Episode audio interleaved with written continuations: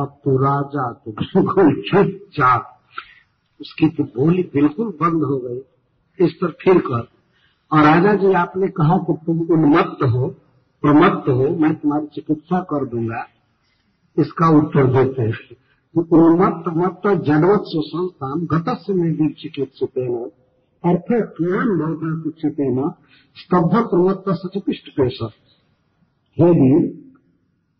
मैं जानता हूँ कि दंड देने में आप बहुत दूर हैं, बहुत बार दंड दिए हैं, चिकित्सा किए हैं बहुत लोगों के, लेकिन हमारी चिकित्सा तो नहीं कर पाएंगे। मैं कुछ और हूँ, क्या हूँ? उन्मत्त मत जडवत, ये देखने में उन्मत्त मत मत्वत और जडवत दिख रहा, लेकिन मैं हूँ नहीं। मैं जड़ नहीं हूँ, उन्मत्त नहीं हूँ, मत नहीं हूँ। संस्थान घटस्य मैं संस्था में स्थित हूँ। संस्था कहते हैं स्वरूप। मैं अपने स्वरूप में हूँ, मैं देहस्थ नहीं हूँ। आप चिकित्सा करेंगे देह की, हमारी नहीं। आपका देह का आपका जूता देह पर बैठेगा, मुझको छू भी नहीं पाएगा।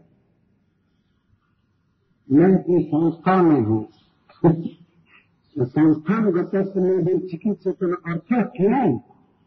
आप यदि मेरे दिल से पूछेंगे तो आपको क्या अर्थ प्राप्त होगा, क्या लाभ होगा? आपको कुछ भी नहीं। आप मुझको मार ही नहीं पाएंगे, मैं देह से उड़ चुका हूँ, देह से अलग हूँ। देखिए बहुत महत्व की बात कह रहे हैं। हमारी चिकित्सा करने से आपको क्या मिलेगा? बहुत से छोटे नमाओं जो आप खूब पीते हमारे देह पर, अब घान से पीटिए, लाठी से पीटिए, जूता से पीटिए, लेकिन देह को पीते हो, हमको नहीं। न इस देह को कुछ पुरस्कार देने से हमारा कोई मतलब साधने वाला है, न इसको काटने मारने से हमारा कुछ नुकसान होने वाला है। जो देह से मुक्त हो जाता है उसके लिए अर्थ अनर्थ दोनों समान। आपके पीटने से क्या लाभ होगा? तो चक्रवर्ती का जो कहते हैं कि राजा कहता है तब रुदनादि दर्शन में मन मनस तृप्ति भयती। जब मैं तुमको मारूंगा और तुम रोओगे तो तुम्हारा रोदन देख करके हमारे मन में तृप्ति होगी। हाँ, अब ठीक हो गया।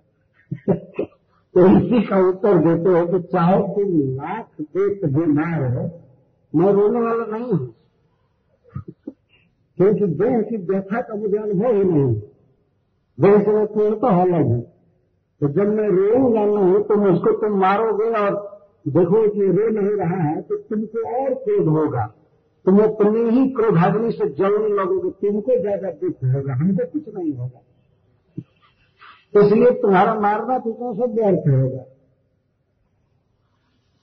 आप स्तब्ध प्रमत्त का सच पिष्ट पेशन, इस पिष्ट पेशन के समान होगा। मान लीजिए कोई वस्तु बहुत पिष्ट दी गई है बारीक, और उसको कोई बड़ा बनाना चाहता है, जैसे आटा को पुनः गेहूं बनाना चाहता है और उसको पीसे और ऊपर से, तो पीसे हुए को पीसने से वस्तु और बारीक होती जाएगी।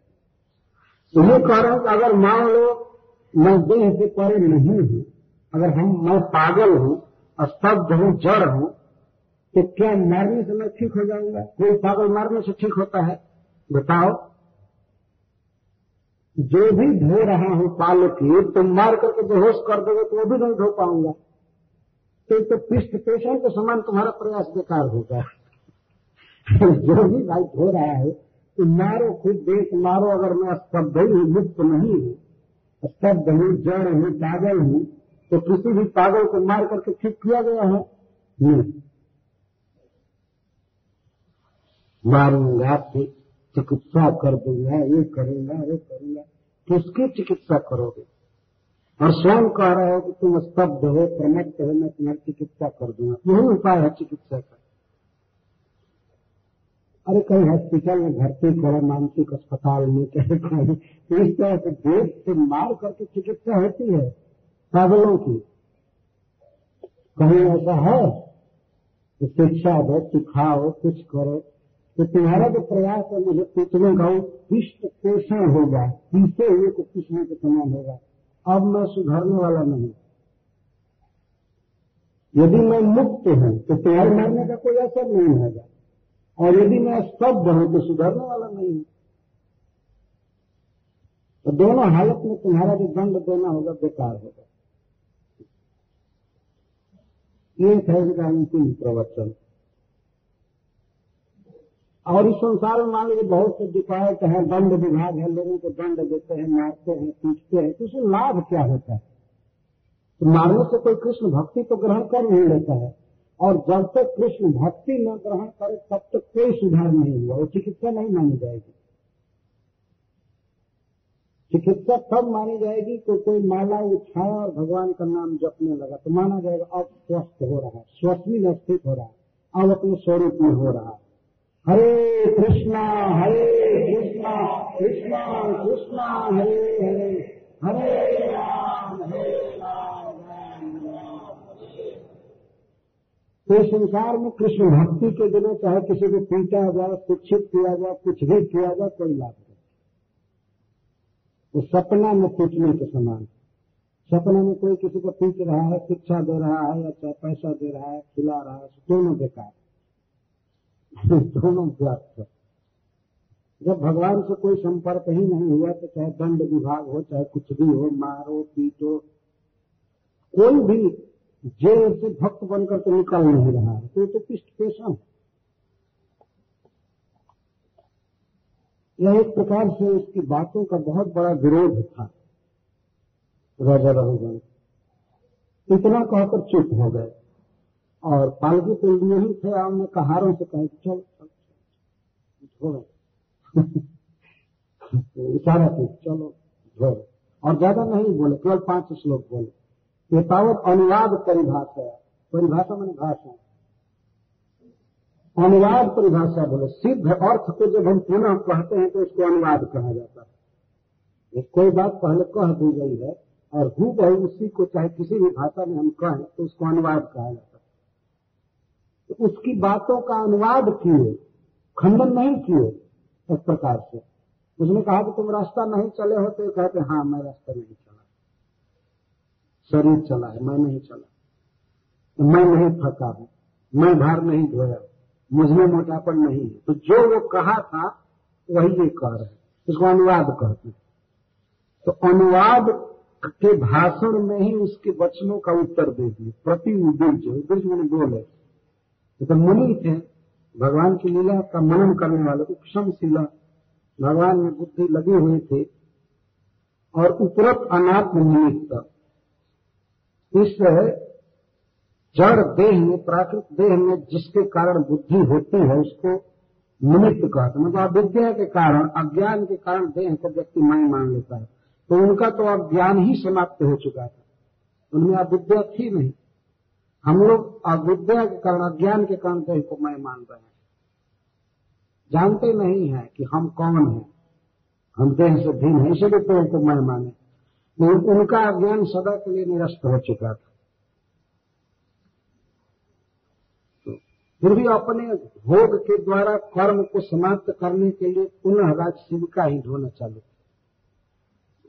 उन्होंने सोचा कि हमारे कर्म में लिखा होगा शिविका ढोना, तो शिविका ढोकर कर्म फल समाप्त किया जाए।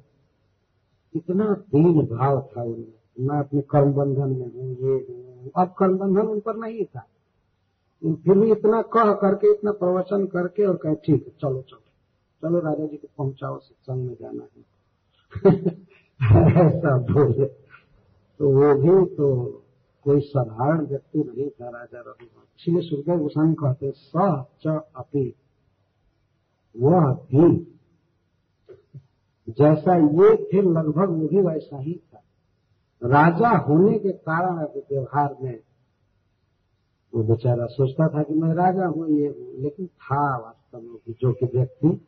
तो सचपी पांडवे या चापी पांडवे या सिंधु सौगुण पति, सिंधु सौगुण पति, सिंधु और सौगुण देश का वह राजा रघुगण तत्व जिज्ञासायाम, तत्व जिज्ञासा में, तत्व की प्राप्ति के विषय में, मतलब भगवत प्राप्ति के विषय में सम्यक श्रद्धया अधिकृताधिकार, सम्यक श्रद्धा के कारण अधिकृत अधिकार, वह पूर्ण योग्य व्यक्ति था।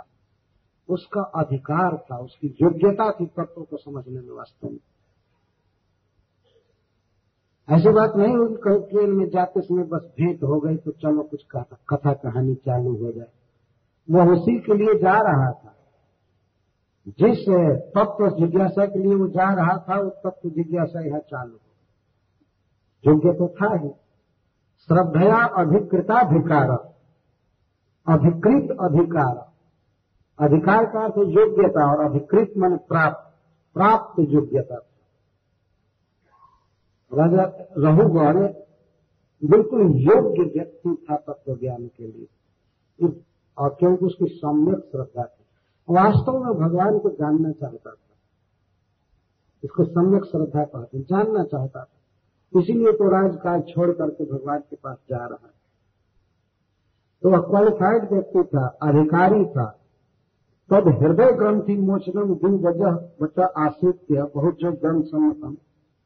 जब वो उनका प्रवचन सुना केवल 5 श्लोक का, तो वह तुरंत शास्त्रों से मिलाने लगा कि उनकी बात तो बिल्कुल योग ग्रंथ के सम्मत, योग ग्रंथों से संदर्भित है। वास्तव में जो ही बोल रहे हैं शास्त्र से बोल रहे हैं, भगवत गीता से या भागवत से उपनिषद से जो कुछ बोल रहे हैं ये बिल्कुल शास्त्र सम्मत बोल रहे हैं। वो इस बात को लख लिया। और हृदय ग्रंथ विमोचनम, जो राजा पना का अहंकार था शरीर में, शरीर को जो मैं मानने की ग्रंथि बंधन हो गया था, उसको तोड़ देने वाला प्रवचन था। तो राजा अनुभव किए कि हमारी विद्या 5 ही श्लोक में खत्म की हो रही, इतनी बलवती वाणी थी। जब ठीक ठीक शास्त्र का प्रवचन किया जाता है तो इसका बहुत बड़ा बल होता है। हमसे कभी कभी लोग कहते हैं महाराज अब इतना संस्कृत का श्लोक क्यों पढ़ते, क्योंकि बहुयोग ग्रंथ सम्मिष्टा पहले हमें इसको लेना है। हम लोगों को अपनी बात नहीं कहनी चाहिए। योग ग्रंथ मतलब भक्ति योग ग्रंथ, बहुयोग ग्रंथ सम्मत। वो बहुत बहुत पुस्तकें पढ़ा था, योग किताबें। योग मतलब भक्ति योग, ज्ञान योग, इन सब इन ग्रंथों को पढ़ा था। पहले भी सत्संग करता था, बड़े बड़े पंडित महात्मा उसके घर में आते थे। पहले ही कहा गया है कि वृद्ध उपासित वृद्ध, वृद्धों की उपासना किया था, ज्ञान वृद्धों की उपासना किया। जानता था कि उनकी बात सुन करके एक तो चकित हो गया कि इस तरह का व्यक्ति शास्त्र जानता है, जिसे न नहाने का नियम मालूम है, न खाने का, न बोलने का। पहले तो नहीं जानता था, लेकिन 5 श्लोक जब वे बोले तो समझ गया। हृदय ग्रंथि मोचनम, हृदय ग्रंथि को खोल देने वाला, विद्या को नष्ट करने वाला वचन, बीज वचन ब्राह्मण का वचन था। इसलिए त्वरया, तुरंत 5 श्लोक जमीन पूरा हुआ। त्वरया अवरुह्य, तुरंत पालकी से उतर करके पाद मूल में उपस्थित था। साक्षात दंडवत प्रणाम करके और थरथर कांपने लगा। यदि मैंने क्या अपराध किया है, मुझे बहुत बड़ा अपराध किया। ये तो साक्षात भगवान के समान है, जिनकी बात बहुत ऊंची है। अज्ञान नष्ट हुआ और अब क्षमा कराने लगा अपने दुर्वचनों के लिए। विगत नृतदेव स्मय, मैं राजा हूँ यह अभिमान तो पूर्णतः चला गया। विशेष गता, केवल 5 श्लोक सुनते ही यह भावना चली गई कि मैं राजा हूं। देखिए सामने इस तरह का व्यवहार करना बड़ा कठिन है। जो राजा कहारों के सामने डांट रहा था इनको, भरत जी को, अगर उसे क्षमा भी मांगनी होती तो आजकल का आदमी होता तो एकांत जो होता, थोड़ा एकांत होंगे तब वैस वांछा कल करूँ करूंगा, सबके सामने कैसे करूं। अब ये वो ऐसा नहीं था। और वास्तव में अपराध की क्षमा इस तरह से होती है, जब सबके सामने अपराध किया है तो सबके सामने क्षमा होनी चाहिए। नियम पहले तो बहुत बोला था, तुम्हारी चिकित्सा कर दूंगा, ये हूँ वो हूँ, मैं जमराज के समान तुम्हारा प्राण ले लूंगा, तुम नहीं जानते हो।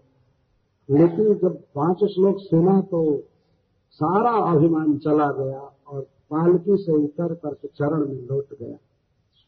वह क्षमा पर इदम उवाच, इस तरह बोला, क्षमा कराते माफी मांगने लगा। यह है योग्य व्यक्ति का लक्ष्य। वह अपनी लौकिक प्रतिष्ठा नहीं देखता है, तत्व का अभिलाषी व्यक्ति, उसकी दृष्टि भक्ति पर रहती है। उसे तो बाहर का अनुसंधान नहीं रहता।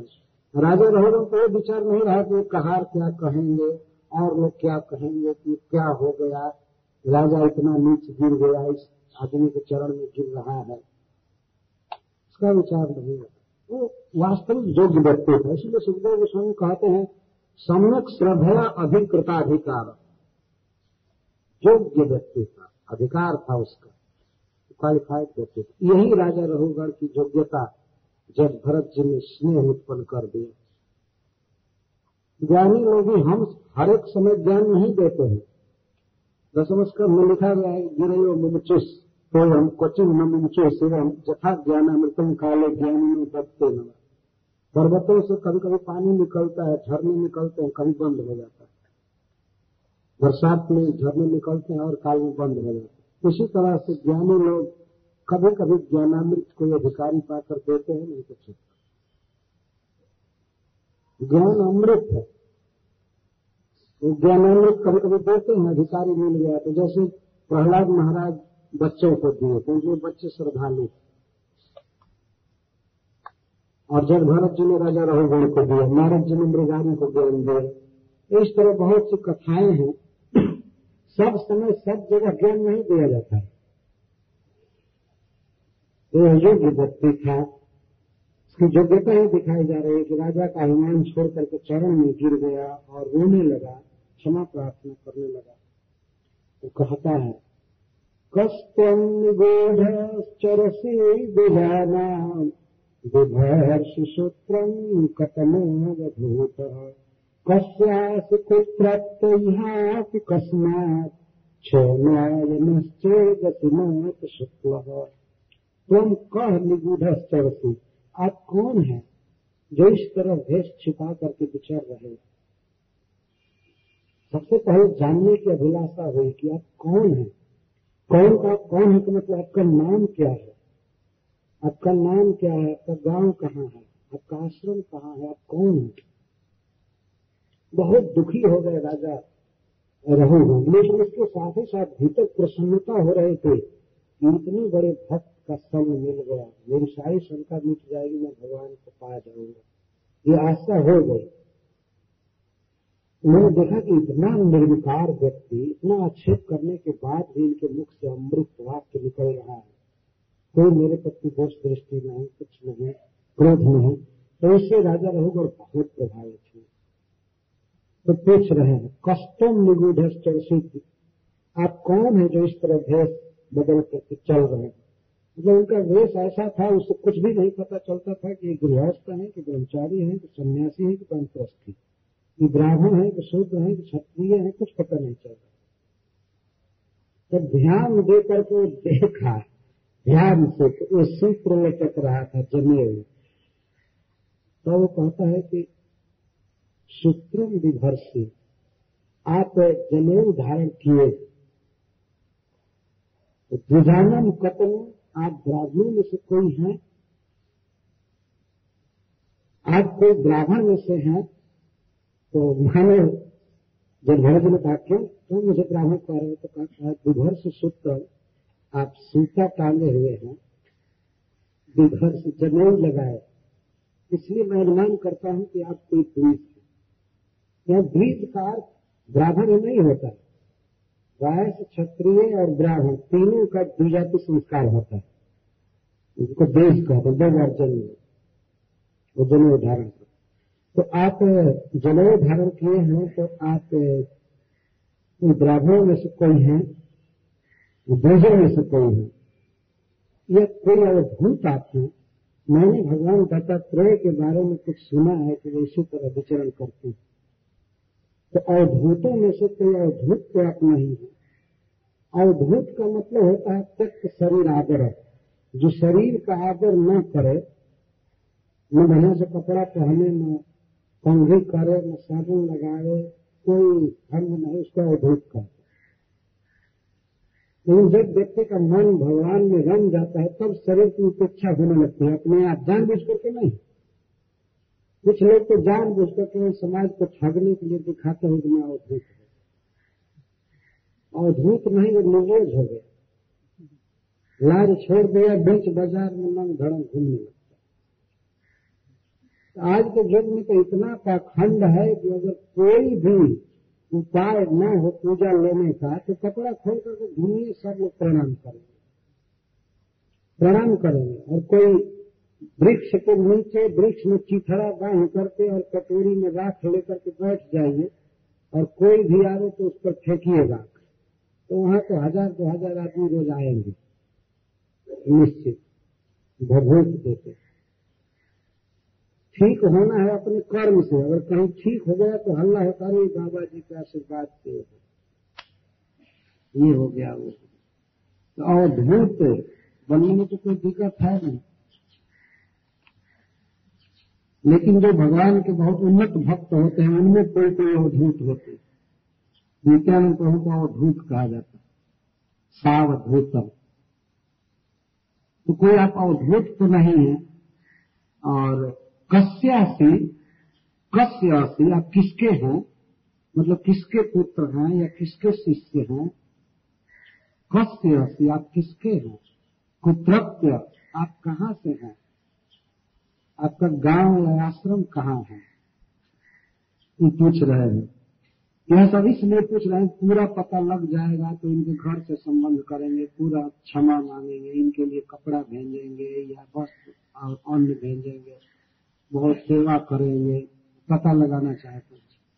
या वहां ले जाएंगे, सत्संग करेंगे। जैसे आपसे पालकी धोया हुआ ऐसे इस पालकी में मैं धोकर आपको ले चलूंगा आपके घर, आप कहाँ के हैं, कैसे हैं। इस तरह से राजा बहुत दुखी होकर के बोल रहे हैं पर किस कारण से आए थे। यहाँ तो कोई घर द्वार गाँव दिख नहीं रहा है, वहां किस लिए आए थे, आप कहाँ के हैं और किसके पुत्र। ये तो चुप है, ये बोल नहीं रहे। हम लोग बताएंगे, लास्ट में बताएंगे, अभी नहीं बताएंगे। फिर राजा रघुवर यह शंका कर रहे हैं कि क्षमा नश्चेदशमेत शुक्ला छे, यदि हमारा कल्याण करने के लिए ही आप आए हैं, मेरा हित करने के लिए आए हैं, तो कहीं आप शुक्ल तो नहीं है। शुक्ल मतलब भगवान कपिल देव, बिल्कुल शुक्ल गौरव, भगवान कपिल देव का नाम है शुक्ल।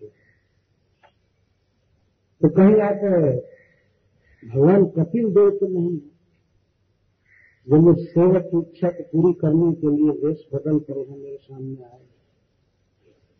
ये शंका होती है, लेकिन मैं भगवान के पास जा रहा था उनसे सत्संग करने, उनकी कृपा प्राप्त करने, तो कहीं वही भगवान को नहीं इस रूप में आ गए, कहीं आप भगवान कपिल देव तो नहीं है। फिर जब भरत जी ने कहा कि इससे क्या मतलब है, मैं किसका पुत्र हूँ, किस गांव का हूँ, या भगवान हूँ, क्या हूँ, मैं तो आपका सीता बाहर बाहक हूँ, कोई बात पूछने की जरूरत नहीं। चलिए हम आपको ढोकर के लिए चल रहे हैं, ये क्यों पूछ रहा है, क्यों उतर गए पालकी से, चढ़े चढ़े प्लीज तो चढ़िए, हम आपको धोएंगे, ये सब पूछने की क्या जरूरत। तो इस पर राजा रघुवर कहते हैं कि नहीं, हो गया पालकी पर चढ़ने जीवन भर के लिए। इसके बाद राजा रघुवर किसी सवारी पर चढ़े नहीं कभी, हो गए। मुझे बहुत भय हो रहा है आपके अपराध से, आपके अपमान से, मेरा नाश हो जाएगा। मैं आपसे सिर का धोया, आप पर आक्षेप किया, इतना किया, मुझे बहुत भय हो रहा है, मेरा सर्वनाश हो जाएगा, या मेरी कृष्ण भावना तो रसातल में चली जाएगी आपका अपराध करके। तो मैं ऐसा व्यक्ति हूँ कि मैं और किसी भी विषय से उतना नहीं डरता हूँ जितना मैं ब्राह्मण के अपराध से डरता हूँ। मैं और किसी भी अस्त्र शस्त्र से नहीं डरता हूँ। 8 लोकपालों का नाम बताया है यहाँ पर, इस विश्व को भगवान ने 8 जोन में बांटा है, 8 डिपार्ट और 8 चीजों से नियुक्त किया है। 8 लोकपाल, कोई जल विभाग देखता है, कोई ताप विभाग देखता है, कोई हवा विभाग, कोई किसी जगत के पालन के लिए सब वस्तु रहते। तो भगवान ने 8 लोकपालों को एक एक अस्त्र दिया है स्पेशल। तो जनता का पालन करने के लिए, लोक का पालन करने के लिए अस्त्र बहुत आवश्यक है। ऐसे आक्रमण करते हैं, बुरे लोग डिस्टर्ब करते हैं जगत में, तो वो लोकपाल उस अस्त्र से उनका दमन करते हैं और उनकी प्रतिक्रिया इस जगत में कोई अस्त्र नहीं कर सकता। तो कौन कौन है बता रहे हैं कि नाहम विषम के सूर्यराज वज्रा, मैं देवराज इंद्र के वज्र से भी नहीं करता। अगर वो भी मुझे मारने के लिए आए तो मैं उनसे लड़ जाऊंगा। या मान लीजिए हम मार भी देते हैं तो कोई बात नहीं, शरीर बदलेगा, दूसरा शरीर मिलेगा, लेकिन ब्राह्मण का यदि अपमान हो जाएगा तब तो भक्ति ही नष्ट हो जाएगा और बहुत दुर्गति में पड़ना पड़ेगा। इसलिए कहा था मैं सूर्यराज के वज्र से नहीं डरता हूं और प्रयक्ष के सोन से नहीं डरता हूं। त्रियक्ष मतलब त्रिनयन भगवान शिव, उनके 3 नयन है, एक नयन ललाट के बीच में है जिसे प्रलय काल में खोलते, तो वे सूंड लिए रहते त्रिशूल, और प्रलय काल में उस त्रिशूल से बहुत वध करते हैं प्राणियों का, दिग्गजों का, सबका। 4 दिशाओं को, दिग्गजों को अपनी सूंड में गोथ लेते हैं मार मार कर, ऐसा लिखा गया है भागवत में। और तांडव नृत्य करते, तो उनके त्रिशूल से भी नहीं डरता हूं और यमराज के दंड से भी नहीं डरता। सबको दंड देते हैं, दंड सबको मारना पड़ता।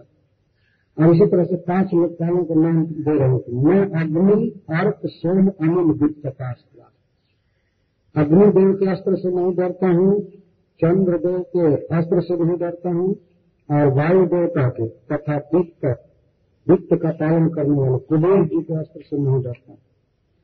जितना मैं ब्राह्मण कुल के अपमान से डरता हूं उतना और किसी के से। पहले के सभी ब्राह्मण वैष्णव होते थे, भगवान विष्णु के भक्त होते थे, इसीलिए इतना भय हो रहा। और वास्तव में राजा रघुवीर बहुत अपराध किए। राजा परीक्षित को कथा लास्ट में सुन करके रोने लगे कि हाय हाय, मैं भी एक ब्राह्मण का अपमान किया था, केवल मरा हुआ सर्प उनके गले में डाल दिया था और मुझे इतना इसमें साथ मिला। लेकिन राजा रघुगण कितने भाग्यशाली हैं, इतना बड़ा अपराध करके फिर भी वे कृपामृत प्राप्त किए, जब फिर भी भक्ति प्राप्त किए। कितना भाग्यशाली राजा रघुगण थे, मैं तो अभागा हूं। तो सुखदेव गोस्वामी उनको संतना दिए, नहीं परीक्षित, तुम बहुत भाग्यशाली हो, तुम्हारी गर्भ में भगवान ने तुम्हारी रक्षा किया, ये किया वो किया, तुम राजा रघुगण से भी अधिक भाग्यशाली। तो संतना देते हैं कथा। तो राजा इस पर अपमान किए, क्षमा मांग रहे हैं। तदब्र ये सर्वे जबरन निगूढ़ विज्ञान बोझो गुजरत से पार, आप अपार हैं, आपकी महिमा को जानना मन और वाणी से परे है, आपका विज्ञान रूपी बल छिपा हुआ है, आप अपने भक्ति बल को, ज्ञान को छिपा करके निगोड़ विचर रहे। तो द्रोही आप बताइए, आप असंग इसलिए विचरण कर रहे हैं कि कोई आपको जान न जाए, इस तरह अपने को छिपा करके घूम रहे। असंग का अर्थ अकेला। इतना बड़ा ज्ञानी व्यक्ति तो कम से कम 2-4 हजार चेला लेकर साथ में चलेगा, है कि नहीं? और जिसको कोई ज्ञान नहीं है वो भी 10-20 चेला लेकर चलता है, चुप रहता है, चलते हैं सब, कभी अकेला नहीं है। या तो असंग है, अपने को छिपा करके चल रहे हैं, कोई भेद न खोलने पाए। तो जब भरत जी ने कहा कैसे आप समझ गए कि मैं बहुत पहुंचा हुआ महात्मा हूं, तो कहते हैं बच्चों से जो ग्रहतानुसार है मानव क्षमन के मन साथ भेद, आपकी बात से मैं जान गया कि आप बहुत बड़े, बात से और आपके व्यवहार से। व्यवहार मतलब इतना अच्छा के बाद उक्रोध नहीं आया, आपके मुख पर आनंद की मुस्कान है, और आपकी जो बात है वो तो योग शास्त्र की बात गीता भी योग शास्त्र है। कृष्णार्जुन संवाद योग शास्त्र, योग शास्त्र भगवान की प्राप्ति का उपाय बताता है, इसलिए इसको योग शास्त्र कहते हैं। तो आपकी बातें योग शास्त्र की बातें हैं। और हे साधो, हे दूसरों का कार्य साधने वाले, दूसरों का हित करने वाले, जो दूसरे का काम साधता है उसको साधु कहते हैं। अपना काम भी साधता है, जो भजन करता है दूसरे से कराता है उसको साधु कहते हैं। आपकी बात से मैं जान गया कि आप महान हैं, लेकिन मैं इतना कर्कश हृदय वाला हूं कि आपकी बात मेरे हृदय में छेद नहीं कर रही है। मेरा हृदय बड़ा कठिन, मतलब आपकी बात मैं समझ रहा हूं कि बिल्कुल उचित है, सत्य है, कुछ समझ रहा हूं लेकिन पूरी नहीं समझ रहा। अभी हमारे हृदय में संदेह है। तो मैं आपसे पूछ रहा हूं तो दुर्भाग्य ने कहा कि अरे आप राजा हैं, आपको कहाँ फुर्सत है कि आप सुनेंगे और सत्संग चले, इसके लिए कुछ टाइम चाहिए। तो कहते हैं अहम से मैं इसी के लिए राज छोड़ करके जा रहा, एकदम फ्री टाइम है, चलो 10-20 वर्ष तक आपका प्रवचन चले, मुझे यहीं बैठना। अपनी योग्यता या अपनी ज्ञानार्थिता को व्यक्त कर रहे हैं।